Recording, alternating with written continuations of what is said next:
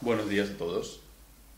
Em, últimamente he estado leyendo sobre el taoísmo. He estado leyendo el Tao Te Ching de Lao Tzu y he estado leyendo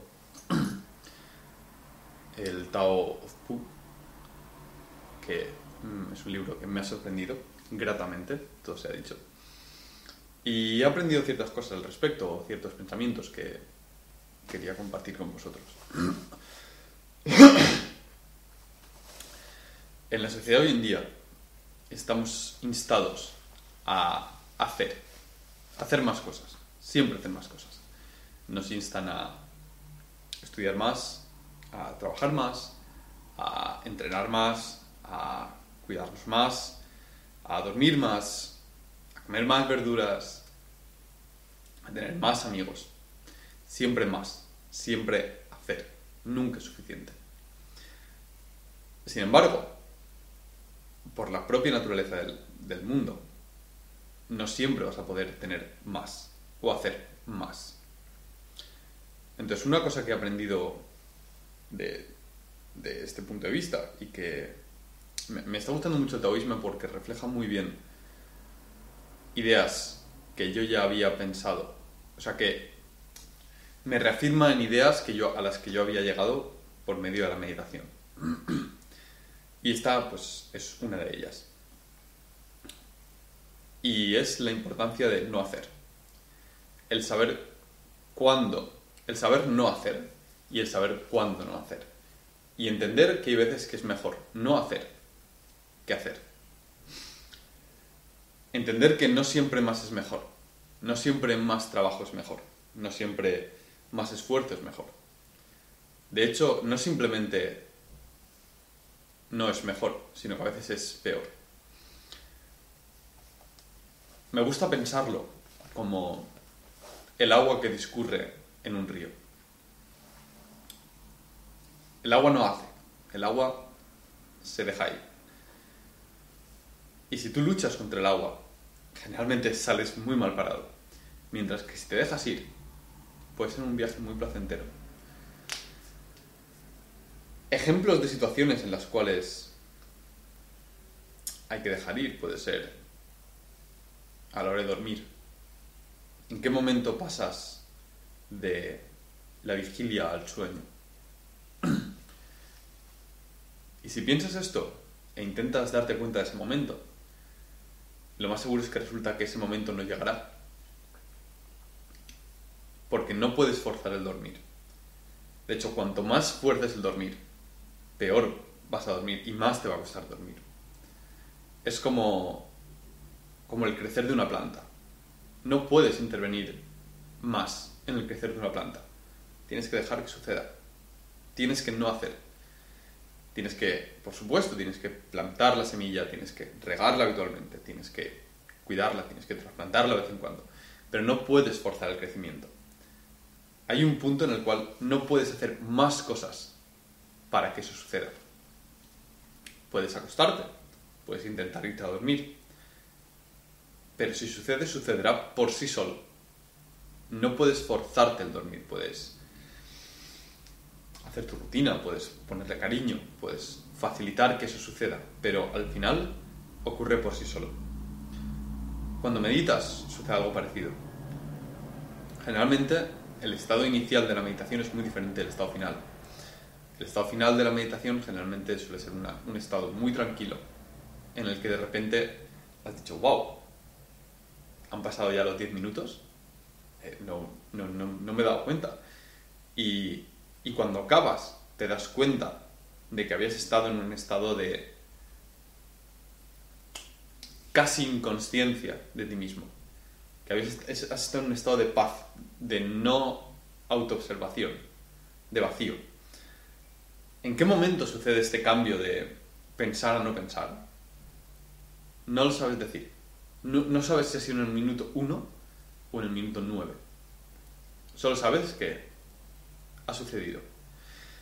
Y cuanto más intentes forzar ese momento, cuanto más intentes identificarlo y decir, ahí está,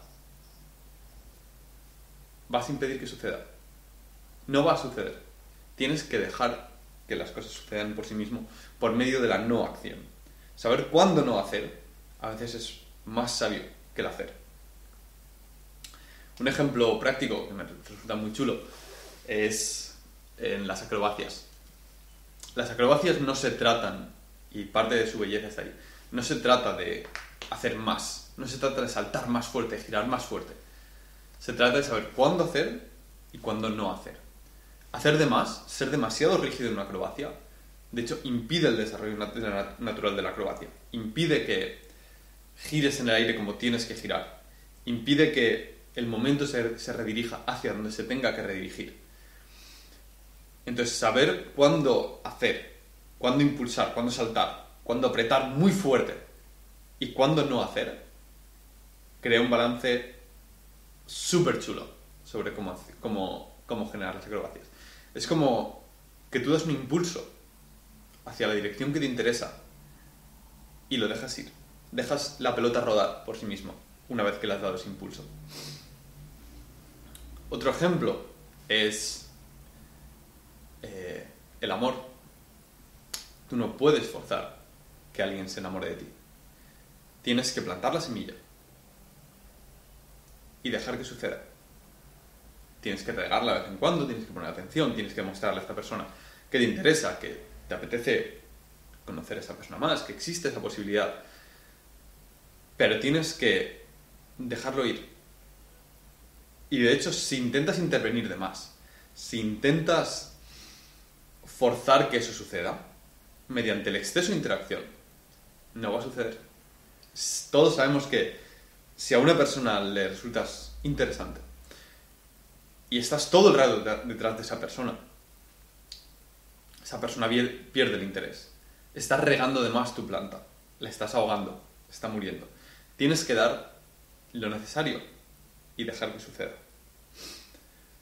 Esto me lleva a otro punto de la filosofía taoísta muy importante, que es el dejar ir. Es que se puede interpretar como el desapegarte del outcome.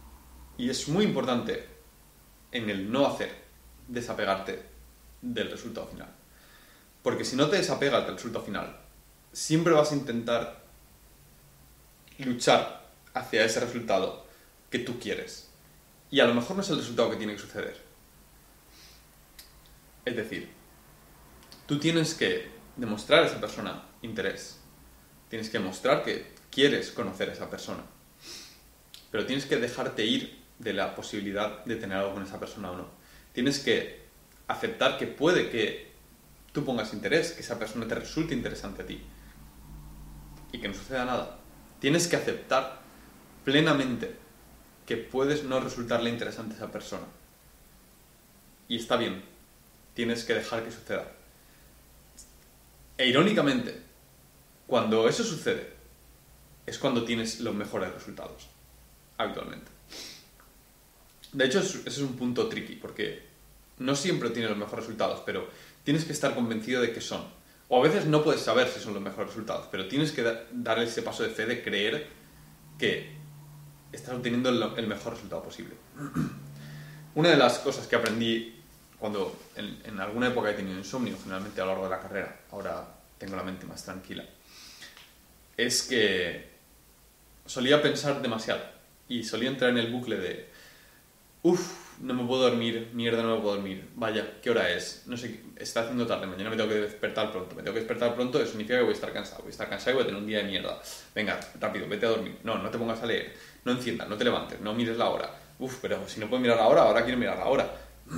y entraba en un bucle en el cual hasta las 4 o 5 de la mañana no me dormía, cuando me dormía me despertaba 3 horas después porque me tenía que ir a clase. Y, y me llevó un tiempo aprender, porque yo te lo puedo decir, y tú puedes decir, ah, sí tiene sentido, pero una cosa es eso y otra cosa es arraigarlo en tu psique. El saber decir, no te estás durmiendo, y está bien, no pasa nada. Hay que estar en paz. No podemos hacer nada al respecto. Si no nos dormimos, no nos dormimos. Estaremos mañana más cansados. Dormiremos una siesta cuando se pueda o nos acostaremos antes. No pasa nada. A lo mejor me duermo en el minuto siguiente. O a lo mejor me tiro hasta las 5 de la mañana despierto. Y está bien. No tengo el reloj en la mesa. No existe. Sea la hora que sea. Estar completamente en paz con la posibilidad de no dormirte. E irónicamente, cuando llegas a ese punto, generalmente te duermes. Pero requiere mucho trabajo mental. En las acrobacias, el ejemplo de antes, tienes que estar de acuerdo con la posibilidad de que puedes fallar, de que a lo mejor te caes y te haces daño. Existe esa posibilidad. Tienes que dejarlo ir. E- y, paradójicamente, cuando te dejas ir, cuando dejas tu cuerpo, cuando le das el impulso correcto y lo dejas ir, aterrizas bien. Sin embargo, si te dejas ir y si das el impulso y luego fuerzas las cosas en el aire, es fácil que rompas la cadena de movimiento y colapses. Y es cuando más lesiones puedes tener. Entonces, el saber ir, el, el- el- no, el saber ir no, el no actuar y el, y el detach, de, el desapegarte del resultado, son dos cosas que, que son muy importantes, creo yo. Y porque no todo está en tu mano, no siempre vas a poder controlar las cosas. Tampoco creo que siempre tengas que no hacer o siempre tengas que, que no importarte el resultado. Tienes que escoger una dirección y darte un impulso hacia esa dirección. Te tienes que dejar ir con el viento, pero puedes orientar tu timón. No puedes ir contra el viento. Si el viento sopla en una dirección, tú no puedes decir, no, es que yo quiero ir allí. El mundo te dice, tú no vas a ir allí. Entonces, vas a estar mejor si dices, me gustaría ir allí. Y si el viento te dice, no puedes ir allí, te dices, de acuerdo, viento, ¿dónde vamos pues? ¿Dónde podemos ir? ¿Dónde nos lleva esto?